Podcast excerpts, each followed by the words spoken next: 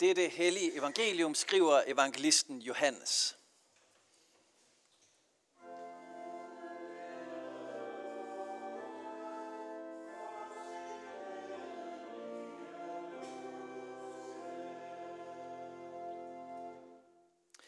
Jesus kom nu atter til Kana i Galilea, hvor han havde gjort vand til vin. Der var en kongelig embedsmand, hvis søn lå syg i Kapernaum. Da han hørte, at Jesus var kommet fra Judæa til Galilea, tog han hen til ham og bad ham om at komme med derhen og helbrede hans søn. Han lå for døden.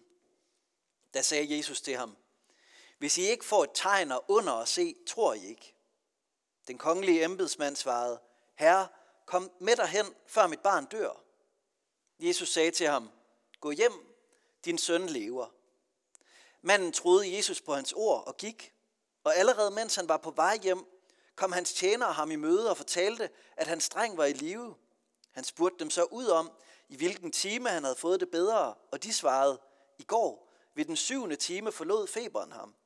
Der forstod faderen, at det var sket netop i den time, da Jesus havde sagt, din søn lever.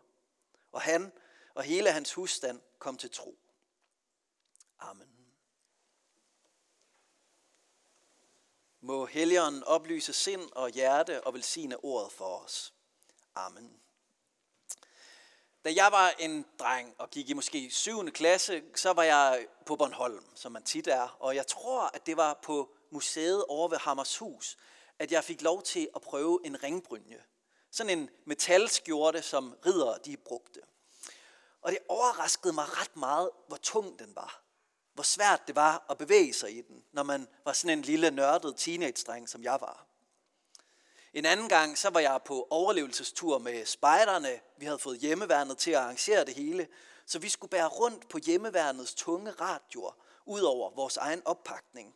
Så vi var sådan en lille gruppe på fire eller fem, som skiftes til enten at bære en taske imellem os, som var en af de andre, eller at have den der tunge radio på ryggen.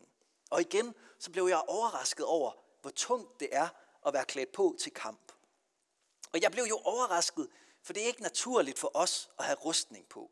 Det kan være, at der er nogen her, som har prøvet at være i militæret, eller bare prøver at bære rundt på en feltspade og en militærradio.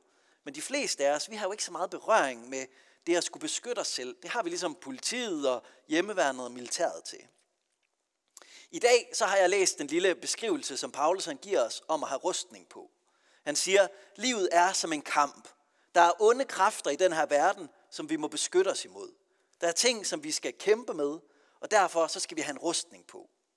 Men han taler ikke om en ringbrynje eller en hjemmeværnsradio. Han taler om kvaliteter i livet, som vi kan tage på os. Og den rustning, som vi taler om her, det er altså sandhed som bælte, retfærdighed som brynje, villighed som sko, og så frelsens hjelm og åndens svær, som er Guds ord. Altså alt det, som vi forbinder med kristendommen og et kristligt liv, at vi tager den retfærdighed, som Jesus har vundet til os, at vi tager den til os. At vi lader os forme af villighed efter det, som Gud han vil. At vi holder fast på frelsen som vores hjelm, og ikke forsøger at lave en sølvpapirshat, som vi vil redde os selv med. Og at vi skal være bevæbnet med Guds ord. Det er godt at kende nogle af Guds ord. Dem, dem kan man slås med. Ikke mod de andre, men mod den onde. Og så siger han det, som vi måske skal lægge særlig mærke til i dag. Overalt skal I løfte troens skjold, hvormed I kan slukke alle den ondes brændende pile.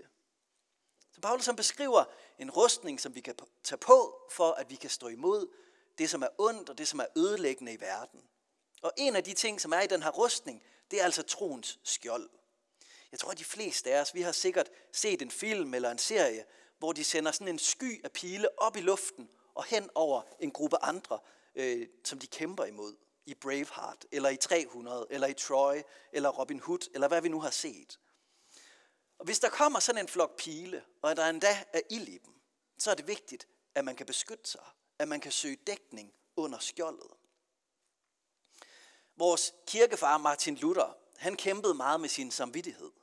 Og han oplevede, at troen på Gud, den blev sådan et skjold, han kunne gemme sig under når samvittigheden den virkelig nagede ham, fordi han havde gjort noget, han fortrød, eller undladt at gøre noget, som han syntes, han skulle have gjort, så greb han til sin tro på Gud. Så holdt han den op for djævlen og sagde, bare kom an, din pile, de kan ikke nå mig. Og så sagde han for eksempel trosbekendelsen, for at minde sig selv om, hvad er det egentlig, jeg tror på? Hvad er det, som jeg gemmer mig bagved? Hvad er det, mit skjold det er i den her verden? Den katolske præst Ignatius eller Loyola, han var nærmest samtidig med Martin Luther. Og en af de måder, han beskyttede sig på, det var også med troens skjold. Men det var lidt på en anden måde. Det var ved at blive opmærksom på, at Gud er alle steder. At Gud møder mig lige midt i mit eget liv. Og at Gud han er der hver eneste dag. Så hver aften, så tænkte han sin dag igennem i bøn. Og så lagde han mærke til de steder, som der var liv i for ham. Der hvor han oplevede at blive mødt af Guds nåde eller Guds kærlighed. Og det kunne være helt små ting som en sang, eller et måltid, eller en samtale. Det, som havde bragt ham tættere på nærværet. Det var en måde at løfte troens skjold og minde sig selv om i bund, at Gud er nær. At Gud er nær hver eneste dag. Og hvis vi begynder at lægge mærke til det, så kan det jo være, at Gud han giver os den gave, at vi får lov til at se, hvor var det Gud var i dag. Det er to eksempler fra kirkehistorien på det der med at løfte troens skjold. Da Paulus han beskrev det her, så tog han jo udgangspunkt i sådan en romersk rustning. Og måske kan man huske den fra Asterix og Obelix med de her store firkantede skjold, som man kan løfte.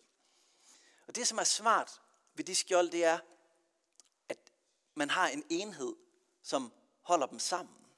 Hvis ikke at man selv har et skjold, så kan man godt gemme sig inde bag ved de andres. Så Paulus han beskriver troens skjold, og nogle gange så kan vi løfte vores egen tro op og sige, jeg gemmer mig bag ved den her tro. Og andre gange, så kan vi ikke få øje på vores egen tro. Så kan vi søge derhen, hvor der er andre, der løfter troens skjold op, og så kan vi være dækket sammen med dem.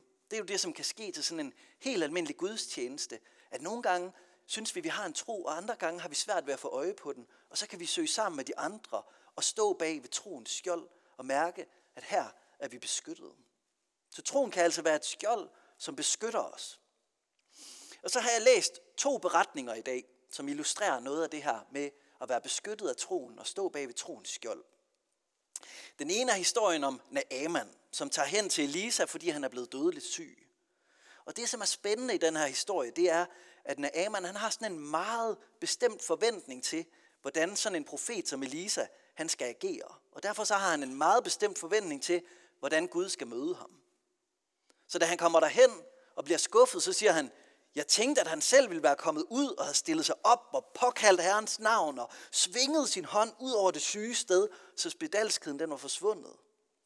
Han regnede med, at han ville møde en mirakelmager, der ville gøre et stort nummer. Men i stedet for, så får han bare et ord. Og ordet er, at han skal vaske sig syv gange i Jordanfloden. Han er lige ved at rejse derfra, uden at gøre det. For hvorfor skulle den her fremmede flod dog være bedre end hans flod derhjemme? Hans arrogance, hans fastlåste forestilling, den spænder ben for ham. Men han får hjælp af sine tjenere, som siger, hvis, hvis han havde bedt dig om noget svært, altså hvis nu han havde bedt dig om at kravle op på et bjerg, eller og, øh, lave en kæmpe formue, eller noget andet, som er vildt svært, så ville du jo have gjort det, for du ville jo gerne være rask. Så hvorfor så ikke lade tvivlen komme Gud til gode, og gøre det, som ser let ud, men som Gud beder dig om. Og så gør han det. Og han handler på det, han har hørt fra Guds profet, selvom han ikke er helt overbevist.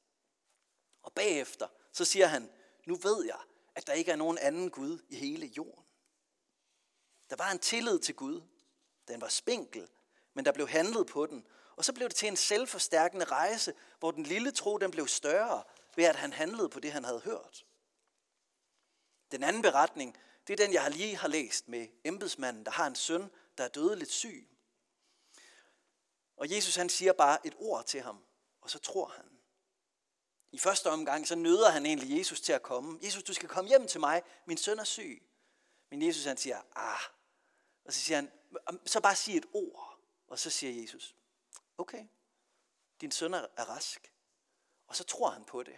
Han vender om, han går tilbage, han siger, hvis Jesus har sagt det, så må det nok være sådan. Og man kan sige, at Naaman, han ville se miraklet først, og så troede han. Men embedsmanden, han troede, og så vender han tilbage og finder ud af, at miraklet er faktisk sket. Gud gjorde det, som han sagde, han ville. Nogle gange, så ser vi noget, som styrker vores tro. Og andre gange, så får vi en tro, som styrker os, indtil vi kan se det, som Gud har gjort, men som vi ikke først kunne se. Og den tro, som vi taler om her, det er jo ikke bare troen på noget, der er større, eller troen på en selv, selvom det er fint at have en tro på en selv. Det, som vi taler om her, det er troen på Jesus Kristus. Det er den, der kan være et skjold. Troen på den treenige Gud. Det er den tro, som Paulus han beskriver som et skjold, der kan slukke alle den ondes brændende pile. Og hvorfor kan den tro så beskytte os? Jo, den tro den kan beskytte os, fordi tilliden til Gud, den sætter os i en relation til ham, der er stærkere end noget andet i verden. Det er jo så desværre ikke sådan, at når vi har en tro på Gud, så er det sådan en amulet, der gør, at vi aldrig bliver syge, eller vi aldrig møder noget besværligt i livet. De kristne de bliver lige så syge som dem, der ikke er kristne. De kristne møder lige så mange udfordringer i deres liv, som dem, der ikke er kristne. Forskellen den består i, hvordan vi kan møde de her udfordringer. Forskellen består i, om den onde får held til at bruge vores omstændigheder til sin fordel eller ej. Og det helt essentielle for os, det er, at når vi har troen, så kan vi møde de her udfordringer uden at være alene. Fordi vi har en tro på, en tillid til, at Gud er her sammen med os. Og at han allerede har vundet over alt det onde.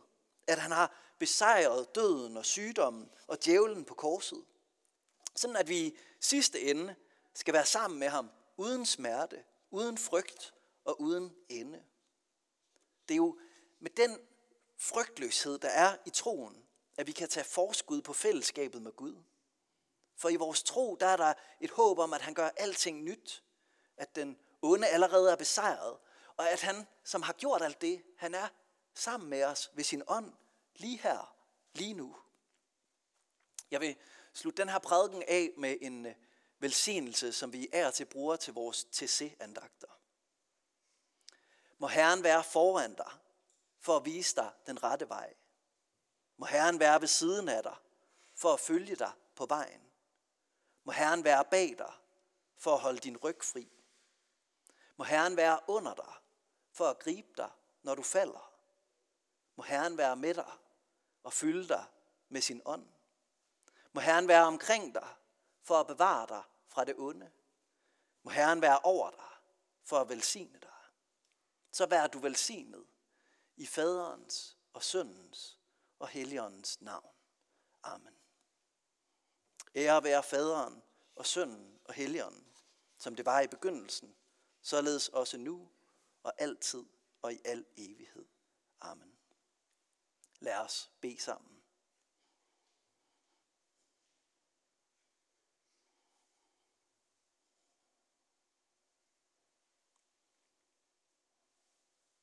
Far, i troen på dig, der finder vi et skjold, som beskytter os i livet. Vi beder om, at du vil give os den tro som en gave. Og vi beder om, at vi må få lov at være et fællesskab, man kan søge hen, når man ikke kan få øje på sit eget skjold, men har brug for de andres. Og Gud, så beder vi for alle, der har det svært. Vi beder for de syge og de sorgfulde. Vil du trøste og styrke dem? Vi beder for dem, som kæmper, som er anfægtet og fristet. Mød dem med din nåde i hjælp. Og vi beder for kirken. Velsign og bevar dine hellige sakramenter, og lad dit ord have frit løb i blandt os. Må dit rige med retfærdighed, fred og glæde i helligånden udbredes og vokse. Og vi beder for verden, alle de steder, der er krig og mørke, Gud. Kom med din fred. Vi beder også for vores land. Hold din beskærmende hånd over vort folk og fædreland og alt dets øvrighed. Velsign og bevar vor dronning Margrethe den anden og hele hendes hus. Giv dem og os alle noget, fred og velsignelse, og efter et kristligt liv den evige salighed. Amen. Og lad os med apostlene tilønske hinanden, hvor Herre Jesu Kristi nåde, Guds kærlighed og Helligåndens fællesskab være med os alle. Amen.